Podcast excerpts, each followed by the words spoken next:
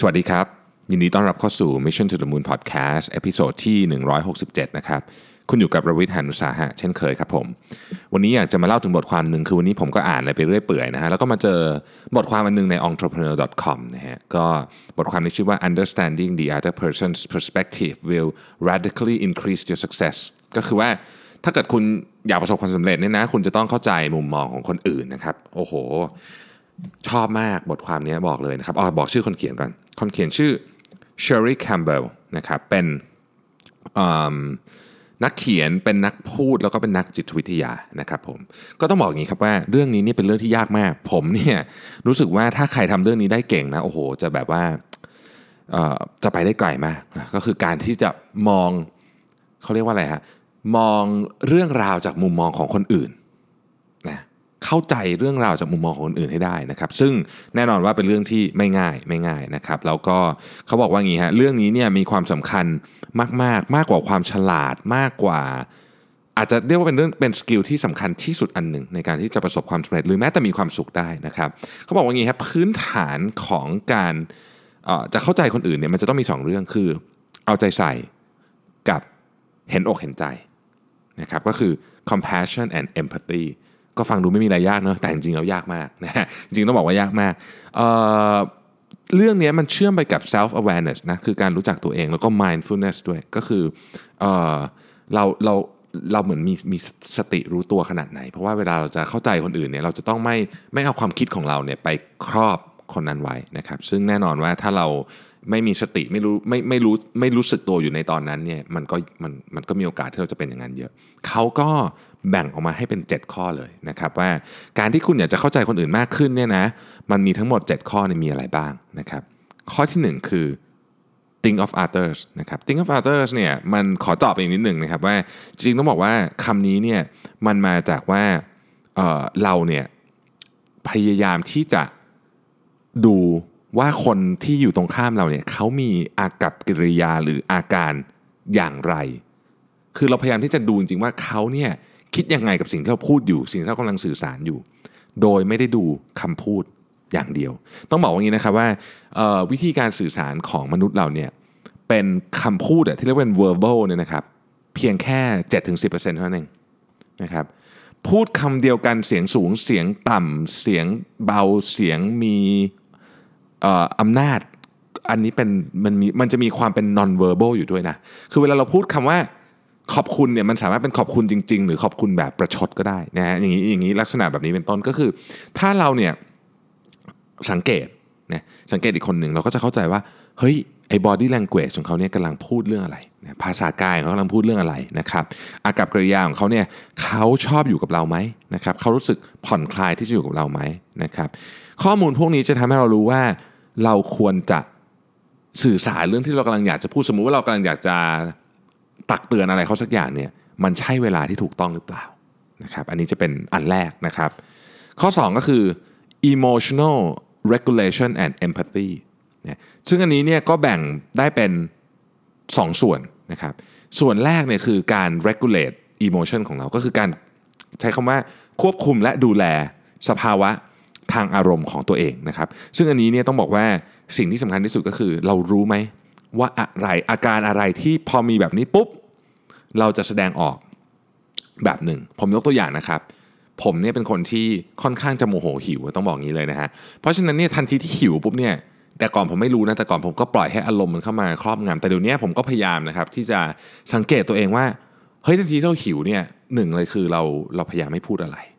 นะครับเราพยายามนั่งนิ่งๆเข้าไว้นะครับ แล้วก็สองถ้าจะพูดอะไรเนี่ยคิดให้เยอะเลยเฉพาะตอนหิว เพราะว่ามัน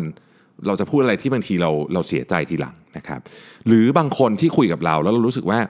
วิธีการพูดของเขาคือเขาอาจจะไม่ได้เป็นคนไม่ดีอะไร แต่วิธีการพูดของเขาเนี่ยมันเขาเรียกว่าขัดหูขัดใจเรา เราก็จะชอบตอบโต้ เพราะว่าเราเนี่ยเราเรามีความต้องการที่เป็นตัวเราสูงมากเราพยายามจะต้องตอบโต้เรื่องนี้ฉันเหมือนกับถูก attack นะครับพวกนี้เนี่ยถ้าเราจะเข้าควบคุมและเข้าใจอารมณ์ตัวเองได้ เราก็ต้องรู้ว่าอะไรที่มันทริกเกอร์เรา นี่ครับพวกนี้มันเป็นของที่ทริกเกอร์เราหมดเลยนะหรือว่าบางคนเนี่ยอาจจะรู้สึกหงุดหงิดมากเวลาเห็นอาจจะอารมณ์เสียเวลาคนอื่นพูดเสียงดังด้วยอะไรอย่างเงี้ยนะครับเราก็ต้องรู้ว่าจริงๆเนี่ยเขาก็อาจจะเป็นแค่คนที่ผงผางพูดเสียงดังแต่เขาไม่ไม่ได้หมายความว่าอะไรเป็นต้นอย่างเงี้ยคือของพวกนี้เรารู้แล้วเราก็จะจับทิศทางของอารมณ์ได้นะครับ อารมณ์ประเภทที่เป็นอารมณ์โกรธอารมณ์โมโหเนี่ยมันจับง่ายที่สุดแล้วนะเพราะมันแรงนะฮะแต่มันจะมีอีกอันหนึ่งที่ยาก มันคืออารมณ์แบบ เชิงพูดเขาเรียกว่าอะไรนะโมหะป่ะนะเป็นแบบหลงหลงๆอะนะฟุ้งๆหน่อยอันนั้นอาจจะยากขึ้นอีกนะครับ ซึ่งเดี๋ยวเราจะมาคุยกันเรื่องนี้ใน episode อื่น ว่าเราจะไปจัดการกับบริหารอารมณ์ที่มันมีความซับซ้อนเนี่ยยังไง เพราะพวกนั้นเนี่ยจะทำให้เรา bias จะทำให้เราอิจฉาจะทำให้เราอะไรพวกเนี้ยซึ่งซึ่งเป็นเป็นมันเป็นเรื่องที่ที่ต้องคุยกันยาวนะครับ เดี๋ยวขอไปคุย episode ต่อไปนะฮะออีกอันหนึ่งก็คือว่า เราสามารถที่จะคาดการอารมณ์ของคนอื่นได้ไหม ในสถานการณ์ต่างๆนะครับถ้าเรามีเอมพัตตีเราจะรู้ว่าเฮ้ยสถานการณ์แบบนี้คนที่อยู่รอบตัวเราเนี่ยมันน่าจะเกิดอะไรขึ้นละตอนนี้ ถ้าเรารู้นะครับถ้าเรารู้แล้วเราคาดการได้เนี่ยสิ่งที่จะเกิดขึ้นก็คือเราสามารถหนึ่งเอ่อตั้งรับสถานการณ์ได้ว่าเฮ้ยมันจะต้องเกิดเรื่องนี้แน่นะครับสองเราจะคิดวิธีการบริหารจัดการสถานการณ์นั้นได้นะครับสาม เราจะสร้างความไว้วางใจนะได้ทำไมถึงเกิด 3 ข้อนี้ได้ เพราะเวลาเราสามารถที่จะเรียกว่าประเมินสถานการณ์ล่วงหน้าได้เนี่ยคนที่เขาอยู่ตรงข้ามกับเราเนี่ยนะครับคือหมายถึงว่านะคุยกับเราอยู่อะไรกับเราอยู่เนี่ยเขาจะรู้สึกว่าหนึ่งเฮ้ยเราได้ยินเขาคำว่าได้ยินนี่คือเราฟังเขานะครับสองคือเรา validate สิ่งที่เขาพูดอะหมายถึงว่าเราไม่ได้อาจจะบอกว่าเขาถูกหรือผิดนะเพียงแต่ว่าเราบอกว่าเฮ้ยโอเค สิ่งนี้เป็นสิ่งที่เรารับมาแบบกลางๆนะแล้วเรามาคุยกันถึงเหตุถึงผลนะครับ อันสุดท้ายคือเขาจะรู้สึกว่าเราเนี่ยเข้าใจเขานะฮะคุณสมบัติของผู้ฟังที่ดีนั่นเองนะครับอะอันที่ 3 ก็คือ correctly reading other people นะครับอันนี้เขาบอกว่าเออเราเนี่ยมีสิ่งที่เรียกว่า social radar เนี่ยแหลมคมแค่ไหนนะฮะอ่าก็เหมือนกับเรดาร์ทั่วไปเนาะเรดาร์มันก็มีเรดาร์แบบห่วยกับเรดาร์แบบดีใช่ไหมฮะเรดาร์ของเราเนี่ยจะต้อง ถูกพัฒนาขึ้นทุกวันทุกวันนะฮะพัฒนายังไงอะพัฒนายังไงโอเคคือคำว่าเรดาร์เนี่ยนะครับมันคือ sensitivity นะคือเรเซนเซอร์หรืออะไรพวกนี้ที่มันเอาไว้จับเรดาร์หรือเซนเซอร์เนี่ยคือมันยิ่งมัน sensitive เท่าไหร่ มันก็จะยิ่งจับสัญญาณที่ละเอียดได้มากขึ้นเท่านั้นถูกไหมหลักการเดียวกันนะครับหลักการเดียวกันก็คือตัวเราเนี่ยมีตัวรับสัญทุกคนเรามีตัวรับสัญญาณอยู่นะตัวรับสัญญาณของเรื่องอารมณ์ของเรื่องอะไรพวกนี้เราทำให้มันละเอียดขึ้นหรือเปล่า นะครับคนที่อยู่รอบตัวเราเนี่ยพ่อแม่พี่น้องภรรยาลูกเนี่ยเราสังเกตได้ไหมว่า ถ้าวันนี้เขาเงียบไปนิดหนึ่งหรือเขายิ้มน้อยไปนิดหนึ่งเราปฏิปต่อเรื่องได้ไหมว่าอ๋อวันนี้แสดงว่าเขาต้องไปเจอเรื่องแบบนี้ 1 2 3 4 มาแน่เลย เวลาเราถามเขาเขาก็ตอบว่าเขาไม่เป็นไรอยู่แล้วแหละคนส่วนใหญ่ก็ตอบว่าไม่เป็นไรถูกไหมฮะเวลาเวลาเราเศร้าเวลาเราอะไรอย่างเงี้ยมีคนมาถามเราก็แบบไม่เป็นไร นอกจากมันโอ้โหสุดๆ จริง ๆ คือแบบไม่ไหวแล้วถึงจะต้องเล่า แต่โดยปกติแล้วเนี่ยคนมันจะตอบไม่เป็นไรนะครับแล้วเราก็จะแบบเออไม่เป็นไรก็ดีแล้วใช่ไหมแต่ว่าถ้าเกิดว่าเรดาร์เรามันเซนซิทีฟนะเราก็จะสามารถที่จะเฮ้ยมีเรื่องเรื่องนี้ใช่ไหมที่ไม่สบายใจอยู่ อาจจะต่อเนื่องมาเราก็จะปฏิปต่อเรื่องได้นะครับ เราก็จะเป็นคนที่มีความเข้าอกเข้าใจคนอื่นสูงขึ้น ต้องยอมรับว่าข้อนี้ยากนะครับข้อนี้ยาก แต่ว่า ค่อยๆทำไป สังเกตไปเรื่อยๆเนี่ยเพราะมันมีเรื่องให้ทดลองได้ทุกวันนะฮะถ้าเราสังเกตเราก็จะเห็นว่าคนรอบตัวเราเนี่ยมีอาการอากับกิริยาที่แตกต่างกันไปทุกวันไม่มีใครนะครับ ที่มาเช้าปุ๊บก็เป็นแบบนี้จนถึงเย็นเหมือนกันทุกวันไม่มีมันจะมีอะไรแตกต่างกันนิดๆหน่อยๆเราจับเรดาร์ได้ไหมนะครับ ข้อที่ 4 คือ interpreting words นะฮะคนส่วนใหญ่เนี่ยมักจะพูดไม่ตรงกับสิ่งที่ตัวเองรู้สึกอยู่แล้วอยู่แล้วต้องใช้คำนี้เลยนะครับ อยู่แล้วเป็นธรรมดานะเอ่อ คือเรารู้สึกยังไง เราก็จะพูดไม่เยอะไปก็น้อยไปจากความเป็นจริงอยู่แล้ว มันก็มันเป็นธรรมดาของมนุษย์นะครับ ทีนี้เนี่ยแต่ไอคนฟังมันไม่รู้ไงนะฮะเราก็ไม่รู้เวลาคนอื่นพูดมา มันก็เลยกลายเป็นว่าเฮ้ยการสื่อสารมันผิดบกพร่องไป โดยเฉพาะขอเน้นนะครับขอเน้นบทความที่เขาเน้นมากเรื่องนี้ว่า เวลาพิมพ์เป็น text หรือเป็นอีเมล ตัวอักษรมันไม่มีความรู้สึกอะมักจะเข้าใจผิด แฟนทะเลาะกันเพราะเรื่องพิมพ์ไลน์เพราะอ่านไลน์แล้วทะเลาะกันเพื่อนทะเลาะกันมา ไม่รู้เท่าไหร่แล้วเราก็เห็นตัวอย่างมาตลอดนะครับ อันเนี้ยคือเรื่องที่เราไม่สามารถที่จะแปลความหมายของคำพูดของคนคนนั้นได้ บางทีเขาต้องการความช่วยเหลือ แต่เราฟังแล้วเราโมโหก็มีนะครับหรือกลับกันก็มีนะฮะอะไรอย่างเงี้ยดังนั้นเนี่ยเราจึงต้องมีความสามารถอันหนึ่งที่สำคัญมากก็คือ ต้องแปลความหมายของคำพูดของคนที่พูดกับเราเนี่ยให้ได้ บางคนเป็นคนที่พูดแล้ว เป็นคนขี้เกรงใจ ก็จะจะพูดแบบคือจะอยากคือรู้ว่าต้องต้องการความช่วยเหลือจากเรา แต่ก็อ้อมชักแม่น้ำทั้งห้าเราก็ต้องพยายามเข้าใจให้ได้ว่าอ๋อเฮ้ยอันนี้คือสิ่งที่เราต้องการใช่ไหมเพราะว่าเราเราต้องทำความรู้จักกับเจ้าตัวคนพูดด้วยประมาณหนึ่งนะครับถึงจะถึงจะแปลความหมายได้ ถ้าเกิด communication มัน clear นะฮะ communication มัน clear เนี่ย เรื่องต่างๆนี่มันจะง่ายมาก ในบริษัทปัจจุบันนี้เนี่ยนะครับผมกล้าบอกเลยว่าในบริษัทปัจจุบันนี้หนึ่งในปัญหาที่ใหญ่ที่สุดของทุกที่เลยไปคุยได้ทุกที่เลยก็คือเรื่อง communication นี่แหละทางผมเองก็มีปัญหานี้เยอะมากนะครับถ้าเกิดว่ามันมีการ communicate ที่ตรงไปตรงมามากขึ้นนะครับแล้วก็ชัดเจนมากกว่านี้นะสองสองอย่างเลยเกิดขึ้นนะครับหนึ่งคุณจะเข้าใจคุณต้องทำอะไรนะอันนี้แน่นอนอยู่แล้วนะครับ แต่อันที่สองเนี่ยความเชื่อมั่นมันจะมีฮะ คือเขาจะรู้สึกว่าสิ่งที่เขาพูดเนี่ยมันแปลออกไปเท่านั้นไม่มากไม่น้อยจนเกินไปนะครับคนเรามักจะคิดว่าตัวเองพูดในสิ่งที่ตัวเองอยากได้ แต่ส่วนใหญ่ลองสังเกตดูเถอะสังเกตตัวเองก็ได้ผมก็เป็นนะฮะเราก็ไม่ได้พูดตรงๆ บางทีเราจะใช้คำนี้ทำไมอีกคนหนึ่งถึงไม่เข้าใจเรื่องนี้นะทำไมถึงไม่เข้าใจเราเลยนะก็เราก็พูดแล้วนี่ แต่ว่าสิ่งที่เราพูดอะครับมันมันไม่ได้เป็นคำพูดที่ตรงๆ มันต้องไปแปลไงแล้วบางทีก็ถูกแปลผิดไปก็มีนะครับ คนก็ทะเลาะกันเรื่องนี้เยอะ นะคอมมิวนิเคชันจะเป็นอิชชูที่ทำให้คนทะเลาะกันอยู่ตลอดเวลานะครับข้อ 5เคารพความแตกต่าง respecting differences ก็คือเฮ้ยคนเรามันมีชุดความคิดที่ไม่เหมือนกันนะครับเอ่อไอ้ที่เราทะเลาะทะเลาะกันอยู่เยอะๆทุกวันเนี้ยทะเลาะกันแบบเอาเอาเป็นเอาตายก็เพราะว่ามันไปขัดแย้งกันในชุดความคิดดังนั้นเนี่ยสิ่งที่ดีที่สุดเลยนะก็คือเราไม่ไปลบหลู่ดูหมิ่น ระบบทางความคิดของเขา นะครับไม่งั้นเราจะแยกเป็นพวกฉันกับพวกเธอทันทีนะฮะแล้วการไปลบหลู่ดูหมิ่นระบบทางความคิดของคนอื่นเนี่ยความเชื่อทางความคิดของคนอื่นเนี่ยเป็นเขาเรียกว่าเป็นช่องทางร้อยเปอร์เซ็นต์ที่จะต้องทำให้เกิดการทะเลาะกันได้แน่นอนนะครับดังเเราเนี่ยเป็นคนที่ถ้าเราอยากจะเคารพความคิดของคนอื่นนะครับ พยายามอย่าไปแตะ พยายามอย่าไปแตะเรื่องที่เขาเชื่อ เพราะเราไม่มีทางเข้าใจความหมาย ในมุมของเขาได้เลยนะครับดังนั้นเมื่อ conversation มันเข้าสู่ท็อปิกนี้ ถ้าเราไม่หลีกเลี่ยงการคุย ก็พยายามพูดให้มันกลางๆที่สุดนะครับข้อ 6 ครับ get to know people ก็คือพยายามรู้จักคนหน่อยนะครับคำว่ารู้จักคนหมายถึงไงฮะคือเราบอกว่าเออเราก็รู้จักเพื่อนร่วมงานเราทุกคนใช่ไหมในความเป็นจริงแล้วเนี่ย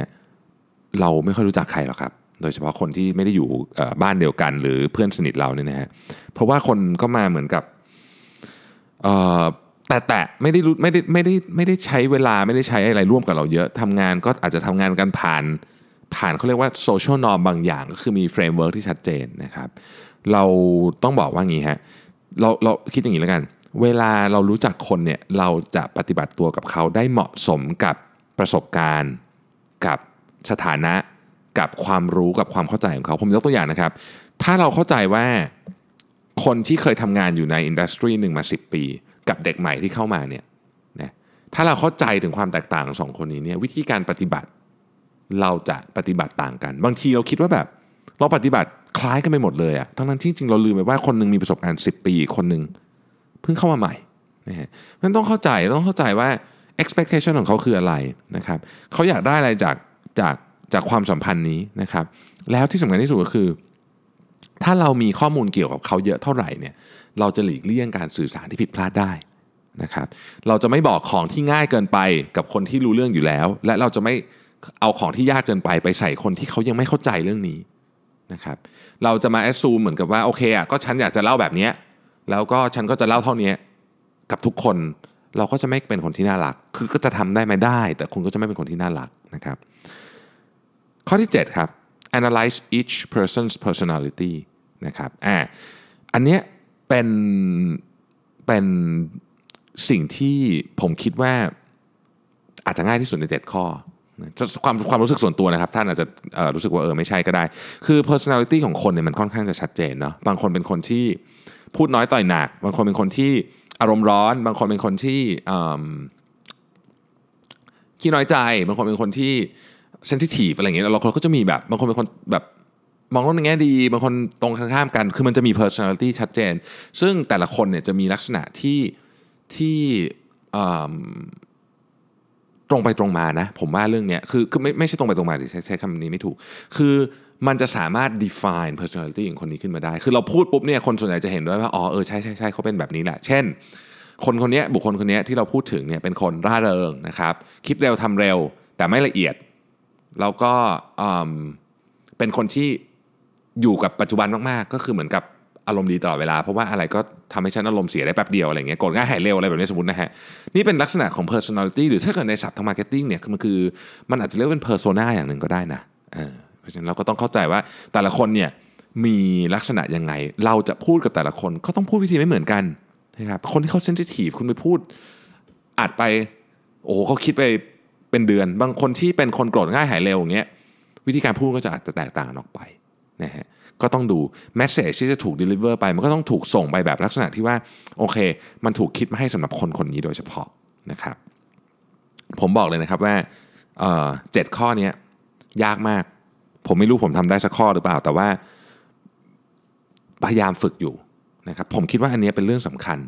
นอกจากว่าเราจะทำให้คนรอบข้างเรามีความสุขมากขึ้นแล้วด้วยเนี่ยเราจะรู้จริง ๆ ครับสิ่งที่สิ่งที่เจ็ดข้อนี้พยายามบอกเราก็คือว่า คุณรู้ไหมว่าอีกคนหนึ่งเขาอยากได้อะไรจริงๆเออ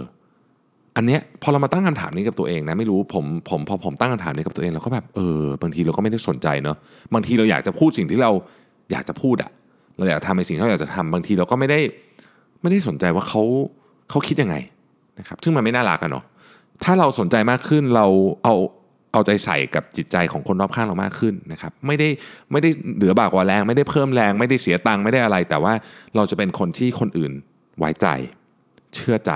นะครับและเป็นคนที่เมื่อเขามีเรื่องไม่สบายใจเขาจะมาหาเราได้นะฮะซึ่งเป็นคุณสมบัติของบุคคลที่อยากจะเติบโตในทุก ๆ หน้าที่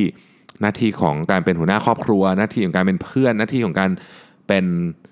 หัวหน้างานหน้าที่ของอะไรก็แล้วแต่เนี่ยต้องมีคุณสมบัติแบบนี้นะครับโอเคก็น่าจะได้ประมาณหนึ่งนะครับ ผมขอย้ำชื่อบทความอีกสักรอบเผื่อใครอยากจะไปอ่านเวอร์ชันภาษาอังกฤษนะครับ Understanding the other person's perspective will radically increase your success นะครับ Sherry Campbell คือชื่อของผู้เขียนนะฮะ และ 7 ข้อที่เขาพูดถึงคือมี 1. think of others 2. emotional regulation and empathy นะครับ 3. Correctly reading other people 4. interpreting words 5. respecting differences 6. get to know people และ 7. analyze each other's personality นะครับ 7 ข้อนี้นะครับ ก็เดี๋ยวผมจะเขียนไว้ตรง section ที่เป็นอะไรอะ description ของ podcast ด้วยนะครับ วันนี้ขอบคุณมาก ๆ ที่ติดตาม Mission to the Moon podcast เออมีคนถามว่า Jingle หายไปไหน Jingle หายไปเพราะว่า กำลังทำใหม่นะครับกำลังทำใหม่อยู่ก็เดี๋ยวต้องรอฟังนิดนึงผมก็ยังไม่ได้ฟังนะครับ ต้องบอกว่า jingle เนี่ยได้รับการสนับสนุนจากจากคุณบีที่เป็นที่ปรึกษาของศรีจันทร์ผมพูดถึงคุณบีบ่อยนะหลายท่านอาจจะคุ้นเคยนะครับ ก็ขอบคุณคุณบีมาก ๆ ที่ช่วยกรุณาทำ jingle ให้แบบแบบไป คิดธีมคิดอะไรมาให้เรียบร้อยนะครับคุณบีน่ารักมากนะครับถ้าคุณบีฟังอยู่ขอบคุณจริงๆนะครับที่ช่วยทำ jingle ให้รอลุ้นอยู่นะครับรอฟังอยู่คิดว่าคงจะได้เร็วๆนี้นะครับก็ขอบคุณทุกท่านนะครับที่ติดตาม Mission to the Moon Podcast แล้วก็ถ้าไหนมีคำถามอย่าลืมนะครับส่งเข้ามาได้เลยนะฮะถ้าเกิดหลายท่านจะแบบเอ๊ะเดี๋ยวไปส่งคืนวันเสาร์ดีกว่าอะไรเงี้ยคือส่งคืนวันเสาร์ผมก็จะตอบสดนะฮะถ้าส่งมาก่อนผมจะมีเวลาหาข้อมูลนิดหนึ่งนะครับก็ส่งเข้ามาได้เลยนะครับนึกอะไรออกก็ส่งเข้ามานะครับผมขอบพระคุณมากนะครับเราพบกันพรุ่งนี้สวัสดีครับ